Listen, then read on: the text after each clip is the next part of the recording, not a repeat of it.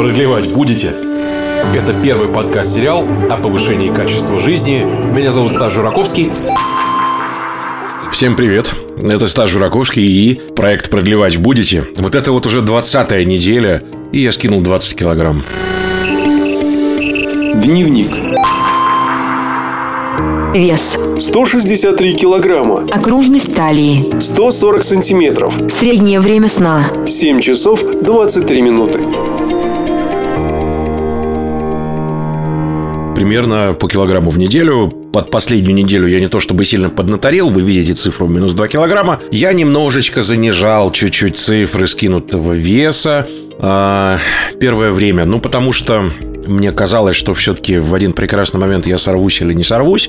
А, И вот не получится красивая цифра. Красивая цифра получилась. И вот у меня к 20 неделям проекта минус 20 скинутых килограмм. Я уже начинаю чувствовать разницу. Я уже понимаю, что 20 все-таки килограмм это довольно много. И осталось всего 5 килограмм до нашего спора с Анастасией Чещенко, Ракамакафит. И у меня есть еще целый месяц, даже полтора. Для того, чтобы все получилось, я, естественно, добьюсь этого результата. Никуда он от меня не денется.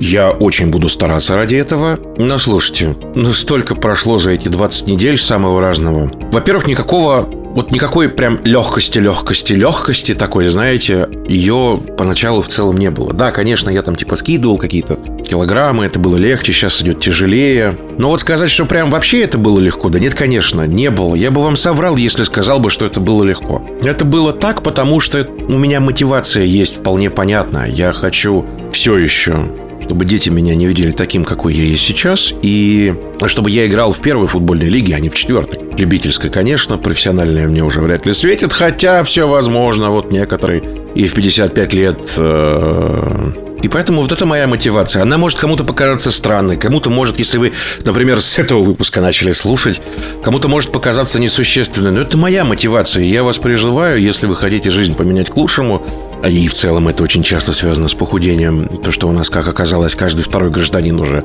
э, с лишним весом, как мы помним по прошлым выпускам, найти свою мотивацию. Вот это была одна из важнейших вещей, одна из центровых. Вторая важнейшая вещь я получил инструкцию от собственного организма, и этой инструкции стараюсь следовать. Ну, как стараюсь? Конечно, стараюсь, да. То есть я не сказал бы, что я на 100%. Сейчас меня Людмила, э, э, нутрициолог мой, будет, конечно, ругать. И мы отдельно проведем, наверное, на этой неделе стрим э, большой с первыми результатами какими-то, да, понятными. Ну так вот, э, я не на 100%, конечно, следовал тому, что есть, да. Вот я сейчас, э, наверное, возьму в руки, опять же, эту книжку, которую открывал так часто все это время. И в целом, ну как бы вот я сейчас вот листаю, смотрю, и я понимаю, что без многих вещей я бы не смог. Например, без подбора витаминов, без э, осознания того, что я могу и углеводы есть вечером. И в целом, ну и в целом, да, то есть я вот сейчас смотрю, как я начал всю эту историю, да, она, конечно, шла бы гораздо хуже, если бы я не получил эту самую инструкцию и персонально этот самый ДНК-отчет. Правда, было бы все по-другому я уже это проходил. Но моя задача сейчас, она несколько шире, чем просто похудеть. Да, это сейчас моя задача номер один все еще, даже после 20 скинутых килограмм. И, ну, как бы вот уже, да, это, это важный момент. Но все-таки еще не, не то, вот не до конца, да. И дело даже было не в том, что я там наладил сон более-менее, там постарался, да, с питанием разобрался, тренируюсь сейчас регулярно. Вот, кстати, по тренировке это вообще отдельная история. Я с большим трудом переношу 5 тренировок в неделю. Правда, если честно, я один раз могу в неделю филонить. Это может быть, например, легкая совсем тренировка в зале. Юра, прости меня, пожалуйста. Это отсылка к выпуску с Юрием Спасокукотским, да? Ребята, ну, это все правда непросто. Я сейчас говорю очень путано и несколько, конечно, витиевато для тех, кто, например, только с этого выпуска начнет слушать. Но правда, послушайте еще предыдущие выпуски, посмотрите, как все это двигалось. Я честно до сих пор продолжаю рассказывать вам цифры на весах. Я честно рассказываю о том, что происходит и как это идет. То есть, насколько это вообще тяжело. Оказывается, к 20 выпуску мы тут выяснили, что есть еще и лекарство от ожирения, между прочим. Есть. Я не знал, я думал, что нет. Но я им пользоваться не буду. Я попробую все сделать сам. Без таких вот допингов, что ли. Я просто хочу, чтобы весь мой опыт был легко повторим. Ну, чтобы каждый из вас, даже в самых чудовищных случаях, э, мог для себя послушать, посмотреть и понять, что не все так плохо. Ребята, у большей части из вас, слушающих этот подкаст, нет 184 килограммов на старте. 184 килограмма на старте. Сейчас я вешу 164 килограмма. То есть вот такая вот история. Прям сегодня утром. Пару дней назад было 163 вообще. Но и честно, даже 160 килограмм – это очень и очень и очень и очень и очень и очень много. Поэтому мне предстоит еще огромный путь. Э, четверть пути я прошел. Это много. Я хочу скинуть 80 килограмм, чтобы весить вот 104, в идеале 99. Как вы помните, как было в первую неделю, как я и начинал. Запал у меня никуда не делся, если честно. Тяжелее стало, да, тяжелее. Но зато интересно. И поэтому я буду очень благодарен, если вы э, что-нибудь напишите в комментариях, где-нибудь найдете в соцсетях меня и соцсети проекта. Ну и в целом отпразднуйте со мной протеинчиком, например. Эту круглую дату в минус 20 скинутых килограмм. А сегодня поговорим с Татьяной Марковой во второй части беседы про день диабета. Я близко был к диабету, но так его и не заработал, и очень хорошо. В прошлом году сдавал э, специально тест несколько раз, что диабета все-таки нет. Ура! А, но при этом я должен быть благодарен своей генетике, честное слово. Мое туловище такие издевательства претерпело что в целом я должен быть благодарен, конечно, генам за то, что все еще я функционирую относительно здоровым человеком, даже в таком весе мне просто повезло. Поэтому уж не выжимать из этого максимум было бы, конечно, стыдновато. А, не православненько, так сказать. Поэтому давайте сейчас разберемся, что это за диабет такой, излечим ли он, есть ли лекарства от ожирения, и заодно получим ответы на популярные вопросы, те, которые вы мне присылали, те, которые вы мне задавали. В общем, погнали поговорим про диабет. Лайфхаки выпуска. Первое. С 14 ноября 1991 года каждый год отмечается День диабета. Отличная причина, чтобы узнать свой сахар. Второе. Если у вас диабет, но вы следуете всем рекомендациям врачей, то вы проживете даже дольше, чем такой же человек без диабета. Третье. Диабет первого типа – это диабет, который возникает в основном у молодых лиц, у подростков, лиц до 35 лет. Он требует инсулинотерапии сразу с момента постановки диагноза. Этот диабет действительно на сегодня неизлечим. Четвертое.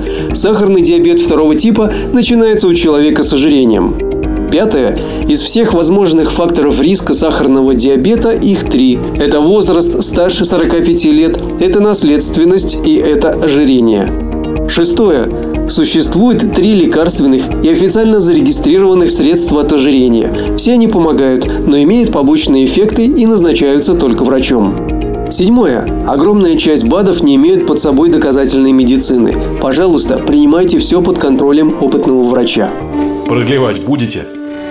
Подкаст выходит при поддержке компании MyGenetics. Значит, у нас 14 числа, да, по-моему, Всемирный день диабета, да? Да, да, для общественности, для эндокринологов и для больных диабетом это очень значимый и важный день. Да, и я, наверное, пользуясь случаем, сразу немножко расскажу об этом дне, вообще, почему он появился и почему вот я тоже считаю, что это значимый день. Да, дело в том, что 14 а, ноября 1991 года Международная федерация диабета впервые объявила всему миру о том, что этот диабет, вот этот день диабета необходимо а, праздновать, отмечать и доводить до сведения общественности, до сведения политических деятелей, общественных организаций и до больных диабетом о том, что это реально значимая проблема для мирового сообщества, потому что в 1991 году впервые показали, что очень большой рост, а, процент роста больных сахарным диабетом.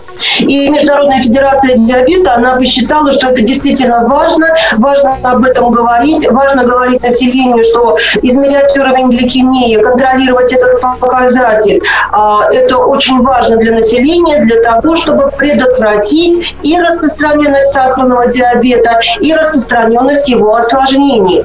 Но вы знаете, дальше тоже очень интересно, что в 2006 году а, Организация Объединенных Наций, тогда я возглавляла Кофи Анна, и тогда, знаете, почему это стало важным? Это стало важным, потому что, к сожалению, до сих пор в африканских странах есть страны, где дети не получают инсулина, больные диабетом.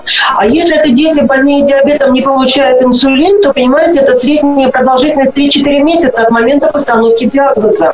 И тогда, и тогда Всемирная организация здравоохранения взяла этот праздник как бы в свои руки тоже, и теперь он празднуется под эгидой Международной Федерации диабета и Организации Объединенных Наций для того, чтобы все наши усилия объединить в борьбе вот с этим недугом.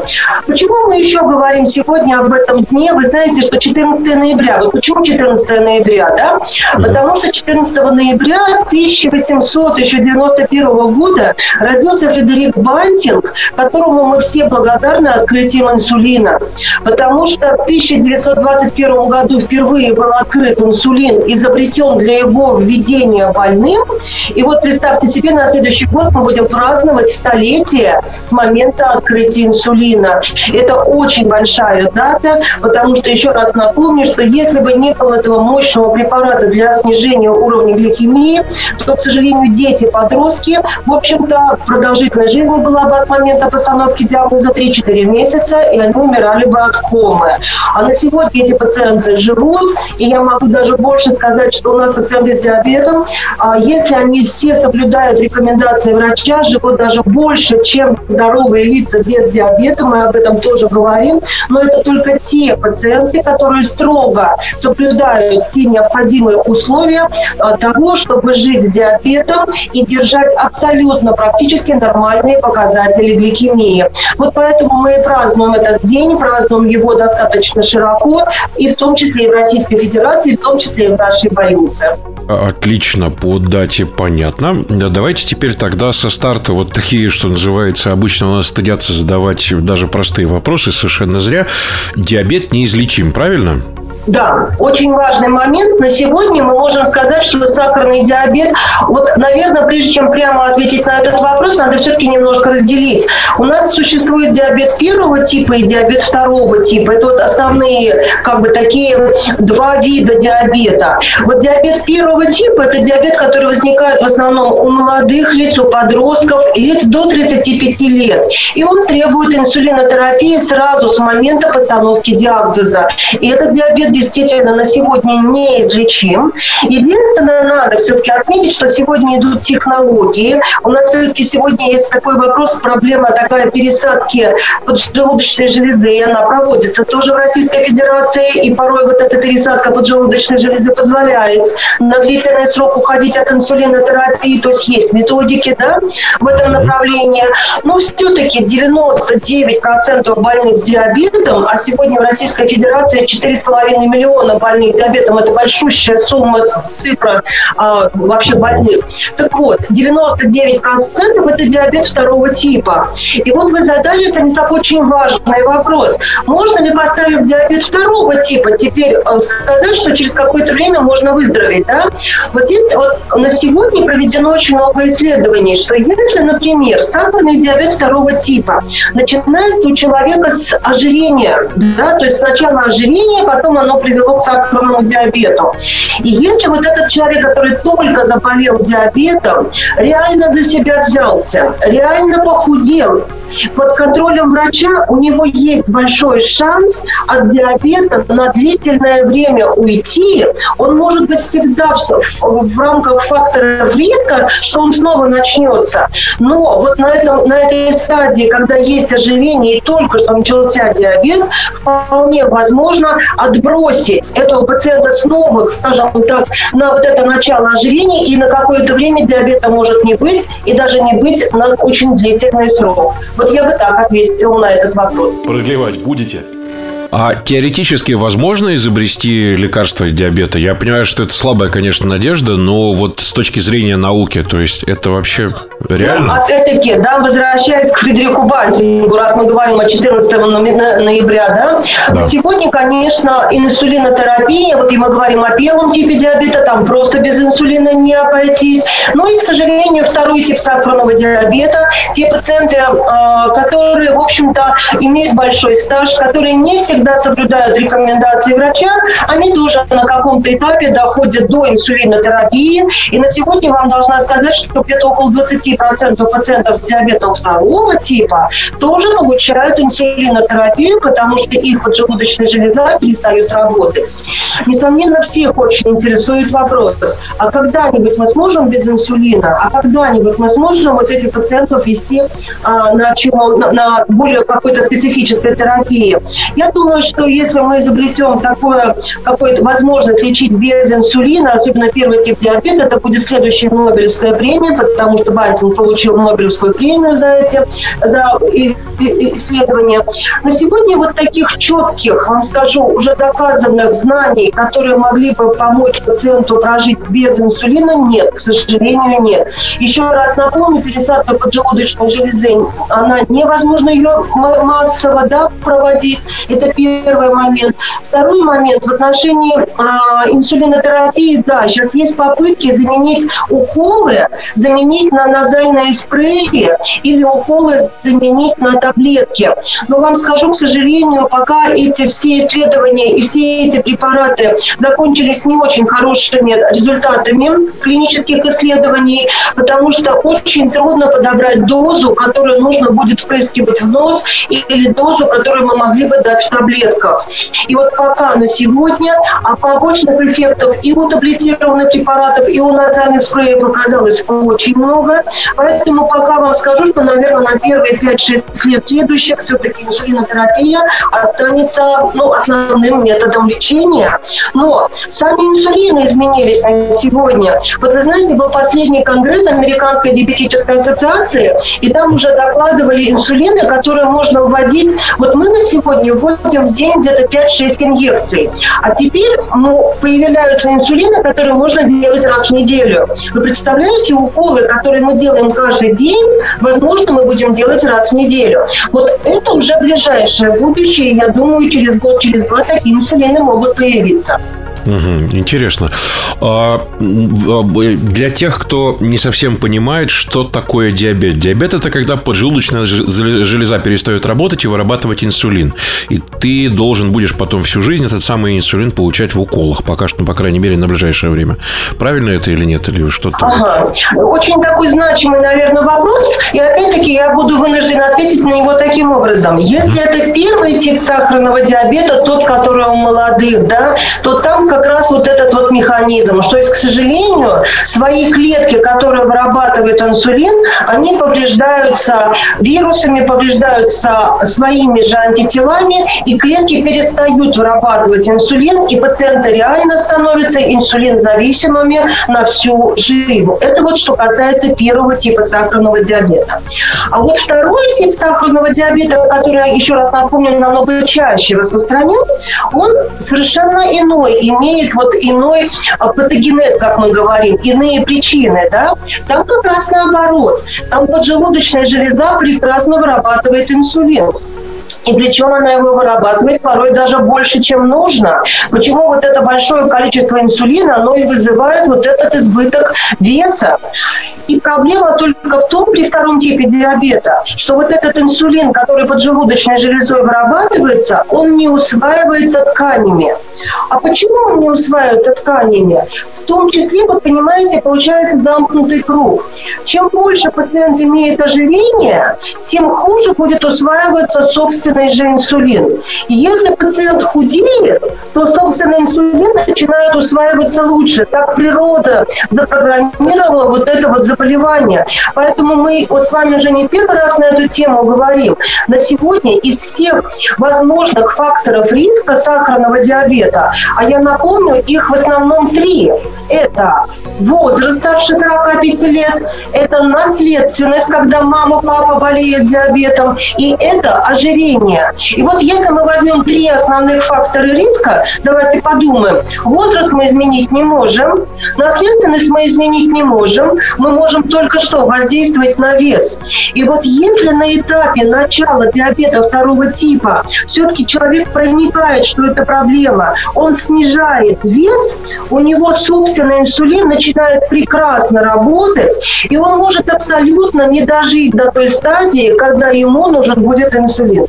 Но, к сожалению, на сегодня происходит с точностью наоборот. Мало кто проникается вопросом изменения образа жизни, снижения веса. Все приходят к такой фразе «дайте мне препараты, которые нам помогут похудеть и помогут вылечиться от сахарного диабета». Здесь, конечно, я тоже должна сказать на сегодня, вот вы знаете, я, например, работаю в эндокринологии и в диабетологии 25 лет. Я начинала в 96-95 годах, у нас был один таблетированный сахарный э, препарат для снижения сахара и инсулин. А на сегодня у нас 7 групп сахароснижающих препаратов. У нас на сегодня действительно в возможности эндокринолога очень огромные для того, чтобы помочь пациенту.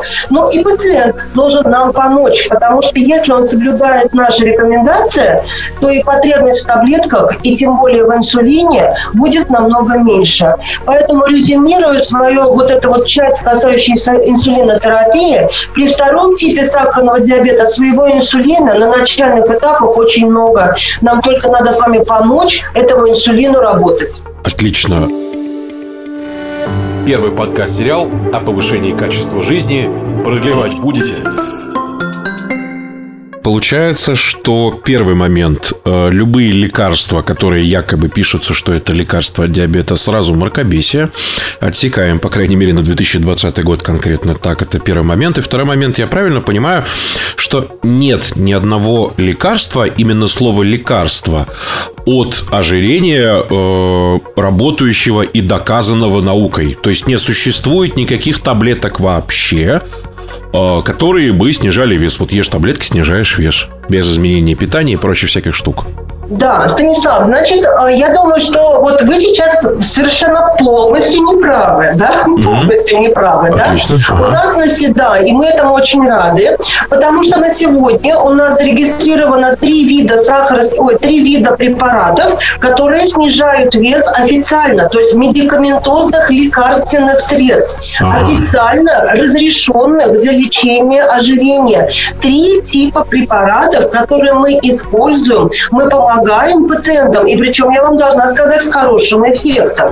Поэтому говорить о том, что он все, допустим, на сегодня нет препаратов, это категорично неправильно. А это какие препараты? На сегодня uh-huh. есть три лекарственных средства, официально разрешенных для лечения ожирения. И они реально помогают.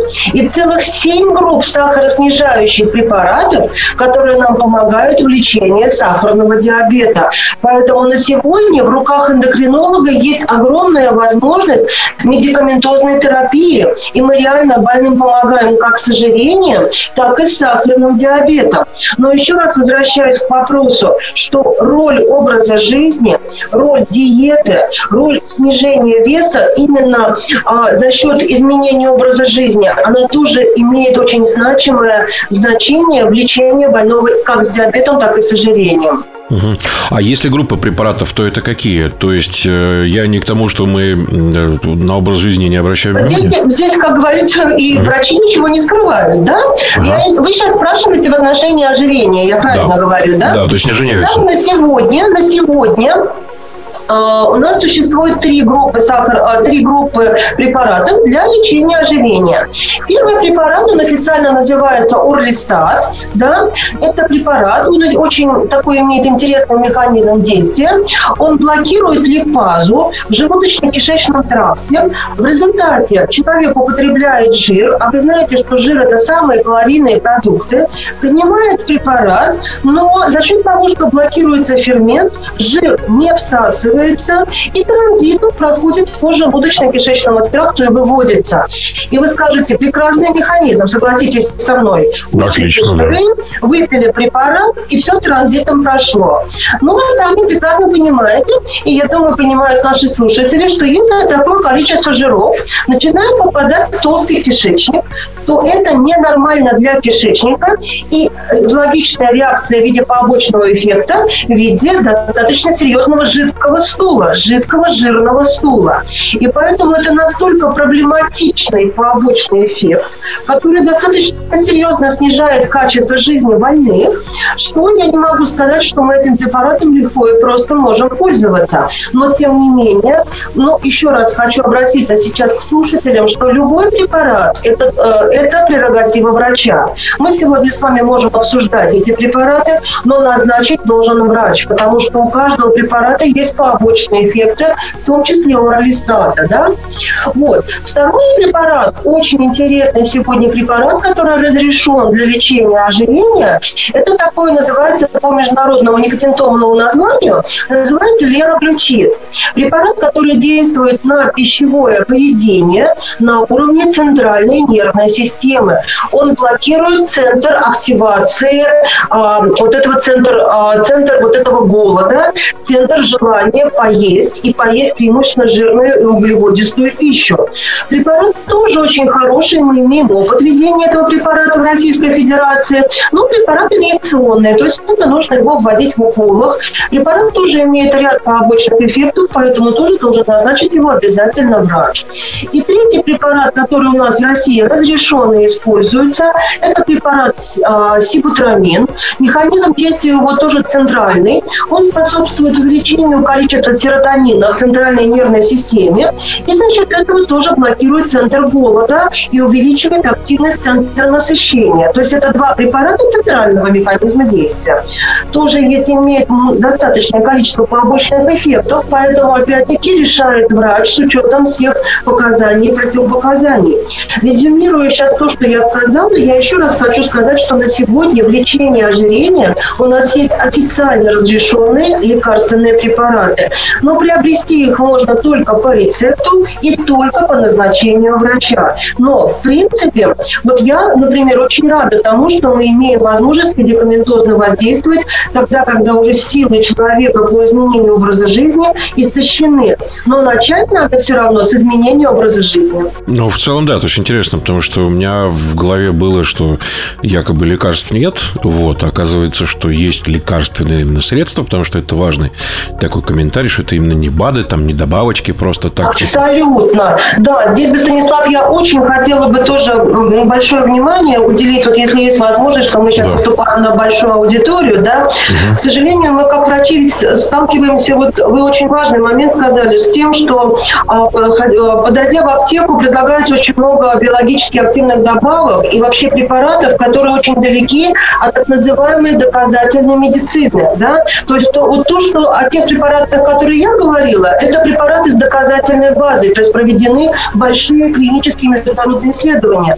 А вот в отношении БАДов, знаете, еще что очень обидно, что очень часто, например, в интернете а, показывают какие-то препараты и соединяют эти препараты с учеными, с людьми, которые а, относятся к науке, которые, в принципе, никогда об этом препарате ничего положительного не говорили. Поэтому я очень прошу быть внимательным к этим аспектам, не, не идти на поводу вот у этой неграмотной рекламы, и все-таки любой лекарственный препарат должен назначать врач. Продлевать будете? Еще один важный момент. У нас же сейчас все лезут проверять все в интернет. А, я сам смотрю на энциклопатия.ру. А, один из врачей ведет, насколько я знаю, просто базу как раз и собирает все ссылки на все доказательства, да, а где сами врачи смотрят а, доказательную медицину, то есть где проведены исследования. То есть это, я так понимаю, английские источники, возможно, есть российские, то есть список, по-моему, Минздрава, да, должен быть какой-то, который... Конечно, Станислав, у нас нас все-таки медицина стандартизированная. Медицина, я еще раз напомню, каждый врач проходит определенные сертификационные циклы, аккредитации на право деятельности. Но самое главное, я думаю, что это очень, вот по крайней мере у нас в эндокринологии это очень так жестко соблюдается. Я думаю, что, несомненно, это и в других отраслях, что есть такое понятие клинические рекомендации Министерства здравоохранения Российской Федерации. Несомненно, врачи, которые сидят на передовой, собственно говоря, и я, если вы видите, да, в костюме своем неизменном, вот уже полгода сижу, да, читать каждый день научную литературу не представляется возможным, да. Поэтому на сегодня как это проводится? Проводятся клинические исследования международные, собирается экспертный совет, их анализирует и на основании анализа выпускает э, клинические рекомендации, которые строятся исключительно на вот этих исследованиях. И мы, как врачи, имеем право назначить препарат только тот, который есть в клинических рекомендациях. Вот у нас на сегодня есть клинические рекомендации по лечению ожирения у взрослых, по лечению ожирения у детей. Это разные вещи, да, и там четкий есть перечень препаратов, которые мы можем назначить. Поэтому на сегодня это на уровне государства серьезно стандартизировано, и поэтому мы назначаем только то, что имеет доказательную базу. Если мы говорим еще про диабет, один из самых частых вопросов, которые а, мне в целом задавали, это что, получается, что все продукты с гликемическим индексом высоким, они все вредные? Обычно же как-то вот публикуется же тоже гликемический индекс, там винограда один, морковки другой, там картофеля третий. Это же все, что с гликемическим индексом высоким, не надо есть? Вопрос очень, наверное, значимый для любого слушателя, да? Здесь, понимаете, коллеги, мы говорим и наши, наши слушатели, мы говорим сегодня о чем? Что углеводы очень важная составляющая любого питания человека, даже включая больного сахарным диабетом. В любом случае у больного диабета мы не говорим о том, что мы углеводы исключаем вообще. Да? Поэтому а, всегда говорим о чем? Первый момент. Конечно, в общем-то, э, быстрые углеводы желательно заменить больному диабетом на сложные углеводы. Почему это важно? Потому что если, например, человек выпивает сладкий фруктовый сок, то, к сожалению, буквально через 5 минут э, сахар поднимется, допустим, в 2-3 раза, и поджелудочная железа с этим соком не справится. То же самое касается Кока-Колы. Почему мы против этих напитков? Газированная сладкая вода всасывается мгновенно. И вот был сахар, например, 6, и буквально через 20 минут он будет 15.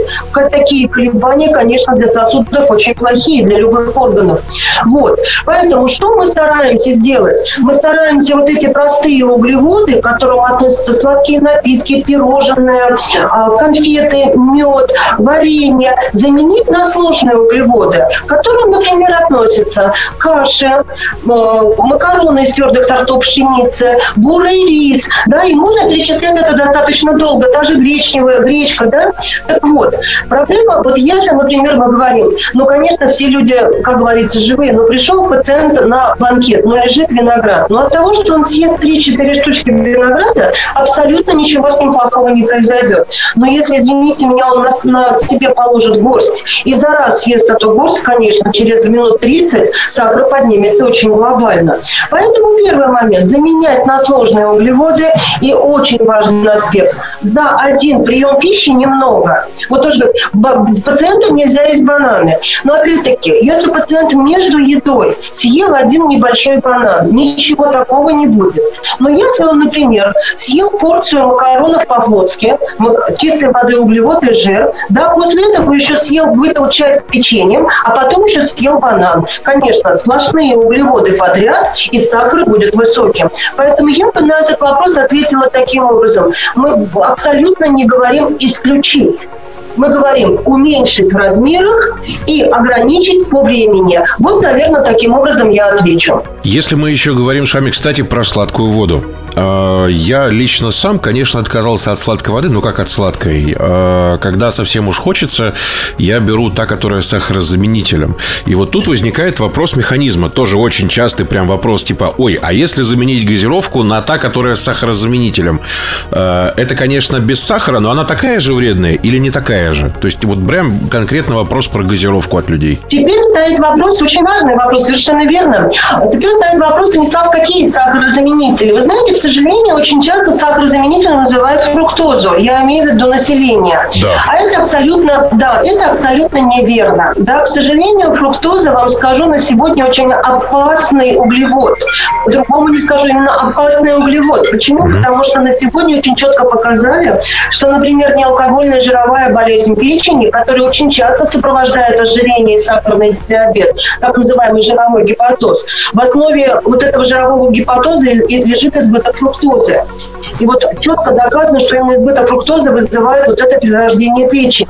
Mm. Поэтому если у вас в сладком напитке находится фруктоза, то это не сахарозаменитель, она будет также вредна, потому что я напомню еще, что фруктоза это очень высококалорийное соединение. Вот. Поэтому она также вредна, как и вода на обычной глюкозе. Если мы берем химические сахарозаменители, в основе чаще всего лежит аспартам. Да? В общем-то, он действительно не повышает уровень глюкозы в крови, да, и поэтому им, им можно, его можно использовать как химический заменитель, да.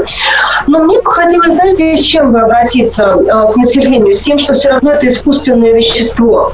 Понимаете, аспартам – это не вещество, которое реально в природе, вот, допустим, так легко существует, которое мы будем употреблять.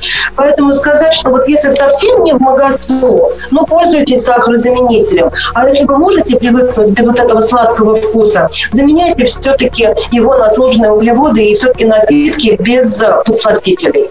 Без посластителей. То есть э, в данном случае понятно. Первый подкаст-сериал о повышении качества жизни. Продлевать будете? Если мы, опять же, говорим про преддиабетические какие-то состояния, да, ну давайте попробуем сейчас разобрать. Я открыл у себя а, электронную медицинскую карту. Вот. Я, честно, очень радовался, когда она появилась, потому что вот так можно в одном месте анализы все получить. Вот прямо на конкретном примере, да, я за все это время а, получается, за 20... Вот мы когда записываемся, у меня уже 20 недель и 20 с небольшим скинутых килограмм а, в целом по килограмму где-то в неделю плюс-минус. Но оно так было вот горкой, да, то есть там полкило набрал, полтора скинул.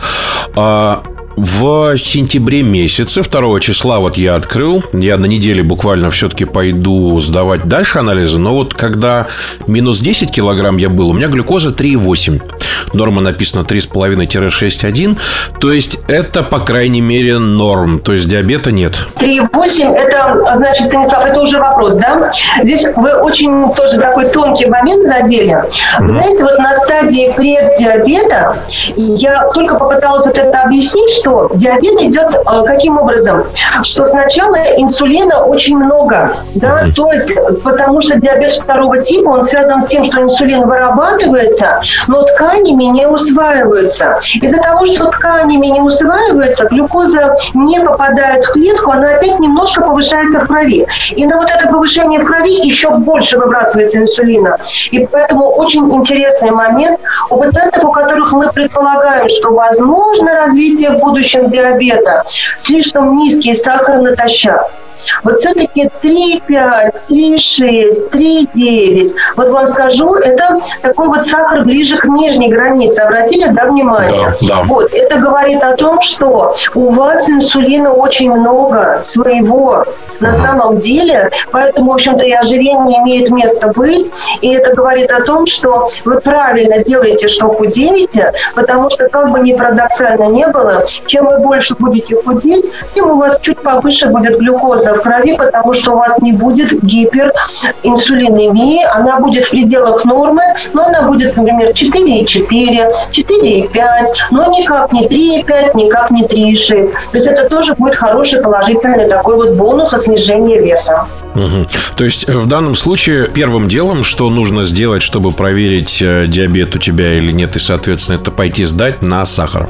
Да, то есть первый такой скрининг – это сдать глюкозу плазмы натощак. То есть это кровь из вены. Сегодня все-таки мы говорим, что мы сдаем из вены, именно показатель, а не из пальца. И сдать глюкозу плазмы натощак.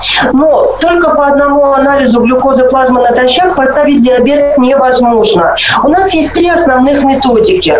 То есть если мы видим, что у пациента есть факторы риска диабета, мы сдаем кровь натощак, видим, что даже если она, в общем-то, ближе к верхней границе или как-то нас не устраивает, мы просим пациента еще раз, второй раз прийти и пересдать эти анализы. Если же у него факторов риска сахарного диабета не будет, он сдает один раз показатель, если он нормальный, все, тогда его будут скринировать в следующий раз через год или через два, в зависимости от наличия, опять-таки, этих же самых факторов риска.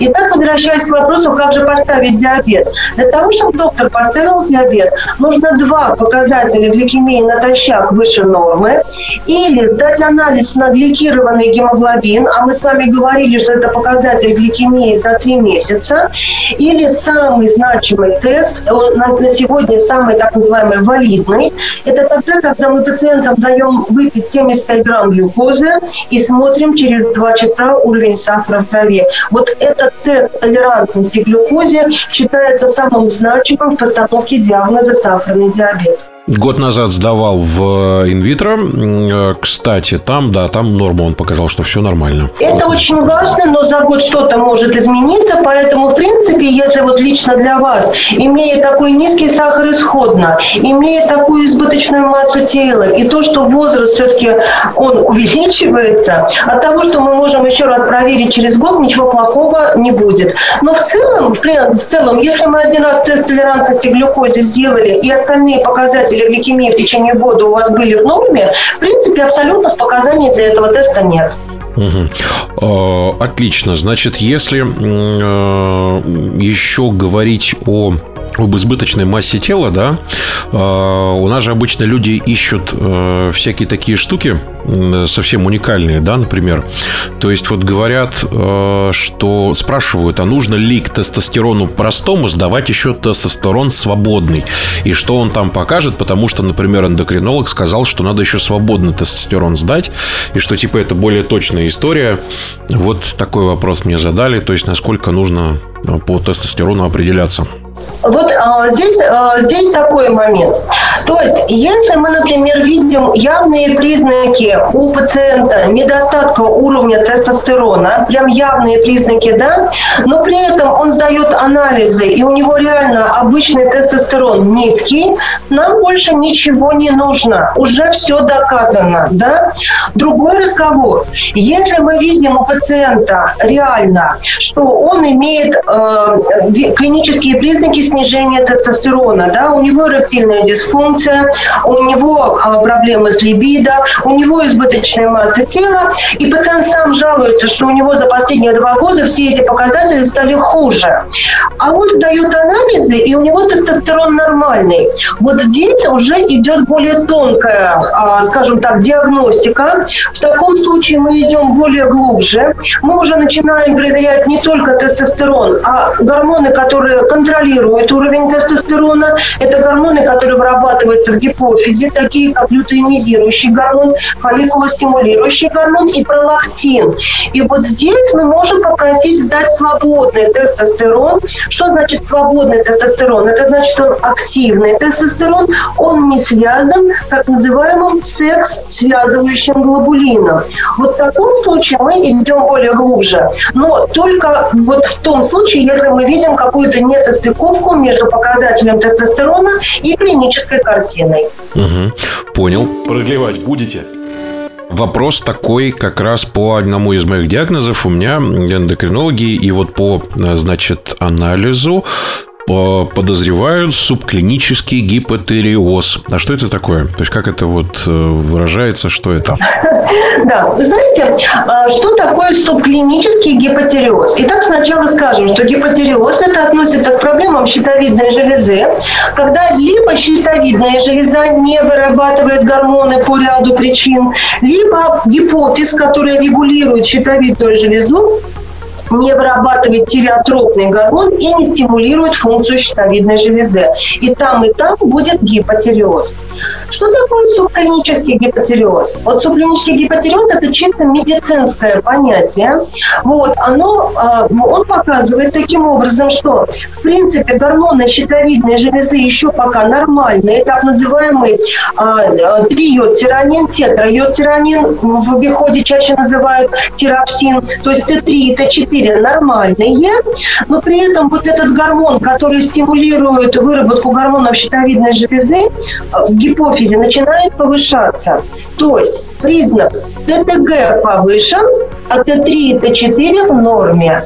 Вот это называется субклинический гипотиреоз. Для любого эндокринолога это пока еще не необходимость проводить терапию левотироксином, но это значит, что за этим пациентом надо наблюдать и смотреть через три месяца, как эти гормоны будут меняться. То есть это медицинский термин, который, который основывается на гормональных анализах.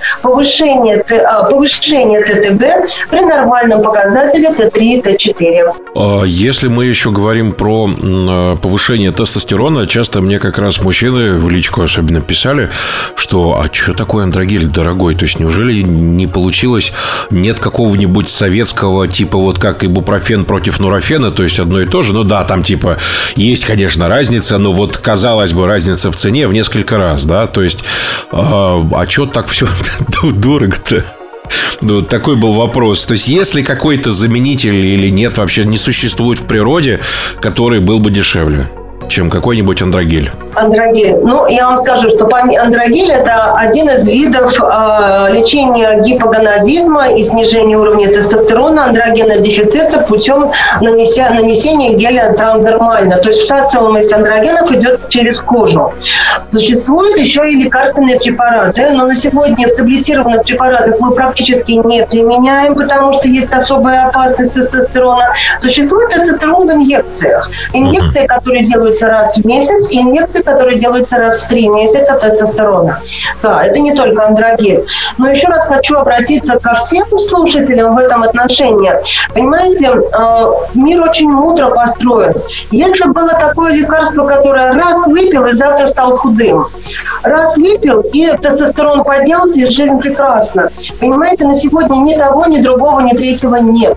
Потому что уколы тестостерона – это очень опасное средство, которое позволяет в течение трех дней подняться уровень тестостерона в 3-4 раза выше физиологических норм.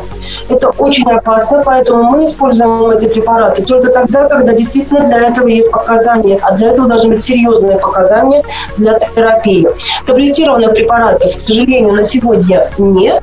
И андрогель я бы тоже не советовала без назначения врача использовать в связи с огромным количеством побочных эффектов. Открываю, да, вот у меня получается 4 Э, господи, сентября 6,73. 6,73 у меня получается тестостерон, а норма от 8,5 до 31,6. А, ниже нормы числовой результат. А что делать в этом случае? ТТГ, ферритины, вот это все, все остальное в норме. Вот как вот обычно пишется, да, тиреотропный гормон, лютинизирующий гормон. Сейчас открываю, проверяю себя сам. А, общий анализ крови, тоже все в норме. Что делать? Значит, смотрите, Станислав, в любом случае вы похудели, подскажите, пожалуйста, на сколько килограмм? 20 килограмм. 20 килограмм. И вот сейчас пойду на следующей неделе сдавать кровь с тестостерончиком и посмотрю как раз какое число. Да, вот скажите, пожалуйста, исходно, чтобы мы еще раз показали, еще раз напомните мне, пожалуйста, исходно до снижения веса сколько был тестостерон? А, три, по-моему, самый низкий у меня был три с чем-то. Час 6,73. А на фоне, а, а на фоне снижения веса он поднялся до 6, 6. правильно да. я говорю? А повторный после шести стал снова четыре, правильно я поняла? А, нет, я как раз вот на этой неделе пойду сдавать. Вот на этой неделе иду сдавать, да. Вы самый чудесный пример, который стоит демонстрировать вот так вот на радио и телевидении, показывая то, что изменением образа жизни, снижением веса мы реально можем поднять уровень собственного тестостерона. И посмотрите, как у нашего Станислава он практически поднялся в два раза. И я вполне предполагаю, что учитывая, что Станислав и дальше снижает массу тела, вполне возможно, что в следующем его анализе уровень тестостерона будет так это примерно около 8-8,5. А если он еще очень аккуратненько, не торопясь, похудеет еще килограмм на 10, то через полгода мы с вами будем констатировать абсолютно нормальный показатель уровня тестостерона у Станислава именно за счет изменения образа образ, собственного образа жизни. Я еще раз напомню, дело в том, что у лиц с ожирением жировая клетчатка начинает переводить тестостерон в женские гормоны. Одним из этих механизмов, чем меньше будет жировая клетчатка, тем больше будет сохраняться собственного тестостерона. Это один тонкий механизм. А так механизмов для снижения тестостерона при ожирении очень много. Но в любом случае снижение веса однозначно доказано приводит к повышению собственного тестостерона. И я считаю, что сейчас пока, Станислав, никаких новых препаратов и тем более заместительной гормонотерапии абсолютно не нужно.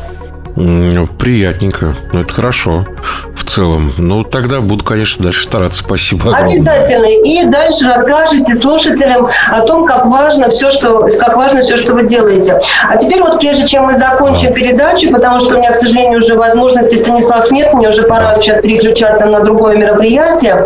Ну, во-первых, мне бы хотелось слушателям поздравить с днем борьбы с диабетом и сказать всем, что кто имеет диабет, э, э, что это на сегодня заболевание, которое, в принципе, если э, соблюдать все рекомендации врача, то это заболевание, с которым можно жить хорошо и качественно, и иметь хорошую, большую продолжительность жизни. И самое главное, вот именно следовать тем советам, которые вам, э, вам дает доктор.